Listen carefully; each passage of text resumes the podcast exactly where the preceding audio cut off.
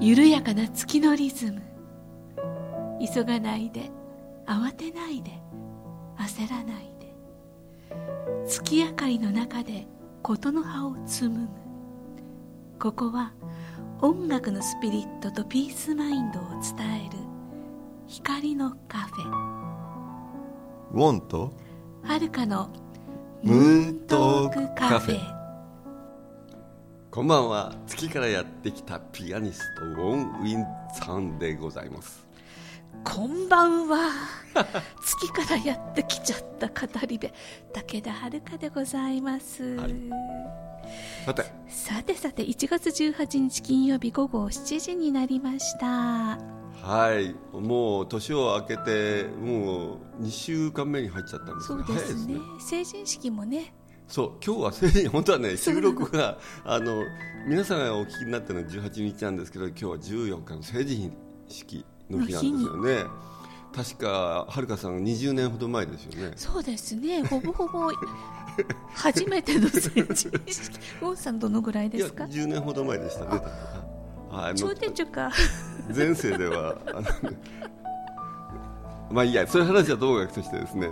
はい今日はなんかまず素晴らしいゲストが来てるんですけれど、その前になんかあの何ですかえあのメールのごそう紹なん介ですあのね、うんフェイスブックの方で番組告知をししたらご感想をこの頃いただくことが多くてあの読んでもいいですと言っていただいたのでご紹は介させていただこうと思いまはいぜす、はいえーレモンさんラジオネームレモンさんからいただきましたレモンってあの酸っぱいレモンですか酸っぱいレモンでしょうね、どんな酸っぱいや メッセージが来ましたかねはだかいらほら昔はレモンちゃんとかって可愛いいかったいたたいじゃたいたないですか DJ とかあなんか落合恵子さんとかねあだから酸っぱいからレモンじゃなくてキュートで可愛いからレモンキュートで可愛いからねそうそうはそいうそう、了解私は多分ね私とねほぼほぼ近いかもしれないほぼほぼ近いかもしれないはい否定しませんはい、はいレモンさんからいただきました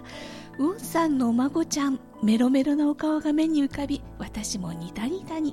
はるかさんの「それがどうした!」になんかとっても元気をいただけましたウォンさんはるかさんこんばんはというところからこんばん始はまっています、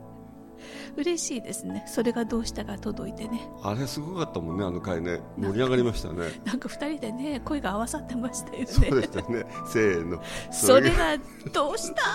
はいどうぞでもその後はちゃんとそだから大丈夫とかね、うん そういうのがちゃんと続くわけですからはねい、で、えー私事なのですが2年前に主人の父の死昨年は娘がお嫁に行き今年のお正月は私の実家の父が肺炎で入院あ続きますねこういうのってねー大変だな、うん離れて暮らしているため連絡を受けバタバタと帰省してきたところでしたはい今回なんとか危機を免れたかと思われるのですが83歳なものですから医師からいつ何があるかわからないのでそのつもりでいてくださいと言われ昨夜我が家へ戻り人生というか人特に親が亡くなることまたは人と人とのご縁つながりとかいろんなことが頭の中をぐるぐる娘の結婚式披露宴を3月に控えている中での父の入院無事に結婚式ができるのだろうかいつかはやってくるであろう親とのお別れ心と体が思うように動かなくなっていましたそんな時に今朝のムーントークカフェを聞きあ朝聞いてくださってんですねうんポッドキャストでねどの時間でもねね、OK ですもんね、はい本当にウォンさんのメロメロに心がキュンほっこりニタニタはるかさんの「それがどうした?」になんだか心が軽くなったような思わずコメント書いてしまいましたムーントークカフェこれからも楽しみにしていますはい、レモンさんどうもありがとうございます素敵なあのレスポンスとそれから本当にね大変なんだよねいろんな変化プロセスが起きますからね人生重なる時って重なりますからねねえ本当にでもね必ず乗り越えられますし、あのまたムーントークカフェを聞いて 二人のはちゃめちゃなトークを聞いてほっこりしてくださいね、あのこういう人たちでも頑張ってなんとかなってるんだって、こういう人って言っちゃごめんなさいね、モンさん。はいこういう人ですけれどでも本当私がですけどね、まあ、今回は120回目でしたっけ120回ですね、まあ、よそくのぞ間にあの、まあ、この死の問題それから、ね、別れの問題いろんなテーマで話してきましたけれどあの、ね、もう永遠のテーマだね。そうですね、はいまあ、あのお父様が、ね、お亡くなりになったりあの義理のお父様がお亡くなったりご自身のお父様が入院されたりお嬢様が結婚と、まあ、結婚はおめでたいことですけど、ある意味親離れ子離れの儀式みたいなもんですから寂しくなっちゃうからねねえうん、でもまた孫がねできたりしたらねうん、またメロメロになるでしょそう そううまあそれもね人それぞれのプロセスなのでそうですね、はいだからまあ娘さんのことのね結婚式にもうまくいくんだろうかってあったのでまあ親はお金を出しても口出さずですねって 返事をしたらそうそうですねってそそうですね今のお金を出しても口は出さないってなんかちょっとずしんときましたね今子供の立場からしたらねあのお金は出してほしいけどあんまりいろいろ口出してほしくないっていうのは子供ありますからねそうでしょうね親の僕もなるべ気持ちと反く対あの本当にね、あの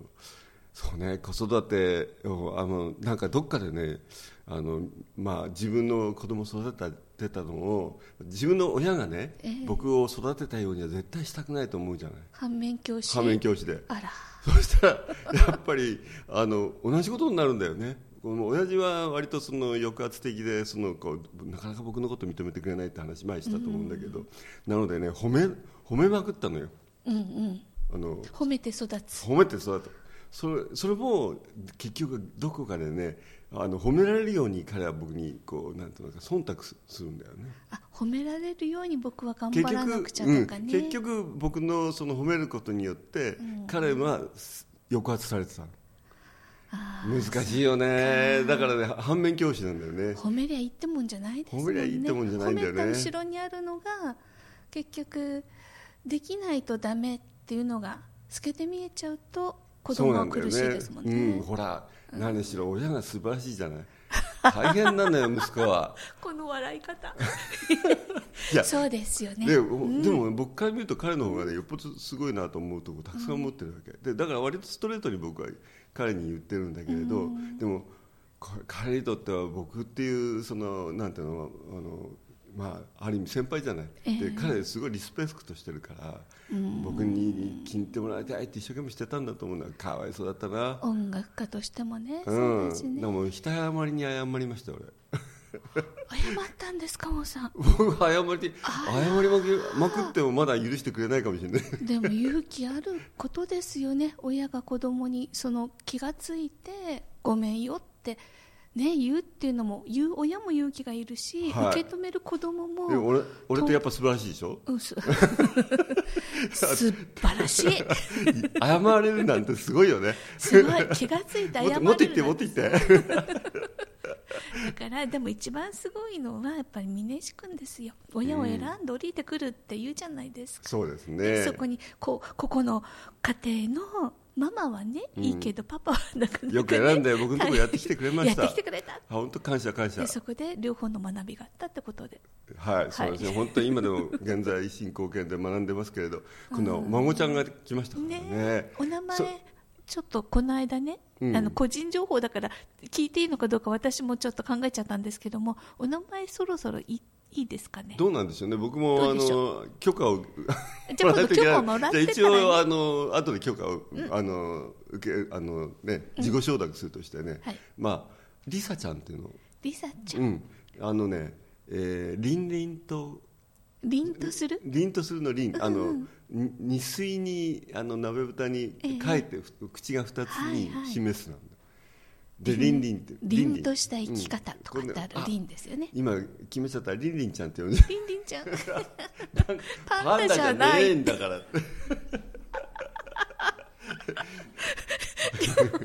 ちょっとツボ今倫理バンドじゃないからあら、ありんのちゃん、はるかさんも、あの、笑い上手っていうのをうんね、すいませんあの、あの僕忘れてました。スイッチ入れないように頑張ります。お願いします、はい。でリサちゃんの「さ」はリサ、あさあの、花が咲くのね、口辺にほら、ああ咲くって、はいお花が咲くの咲くはですい。ね、で、でリサって呼ぶんだけれど。凛と咲く、はい綺麗な音の響きのねねえ誰がつけたんでしょうねこの息子さんと、あのお嫁さんが2人でパパとママがつけてくれたんですねお嫁さんの名前がねミサちゃんっていうのあら美しい先なのあらママの字もねもらってだから時々ね、僕間違えるのミサちゃんとリサちゃんを はいミサちゃんブーブーブーブーあ違ったみたいなまあ、よくある感じであと赤ちゃん用語がボンボン出ちゃうんだよねはい赤ちゃんでちゅねーってでちゅねーってのはあれは不思議可愛いでちゅだねーうんなりますよねぜ息子の時は絶対そんな喋り方しなかったのにやっねぱ孫とは違うんじゃないですかあ違うよね男の子と女の子だしあ僕ね女の子欲しかったのよねあそうよかったですね、うんよかったよね峰志君が生まれた後にさ女の子が欲しくてさ「美恵子さんもうもう一人女の子産んでよ」って自分で産みなさいよ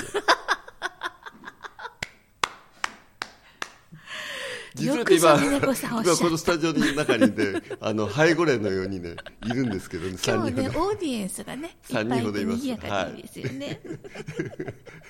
うん、怖いうん後で本音聞きましょう、はい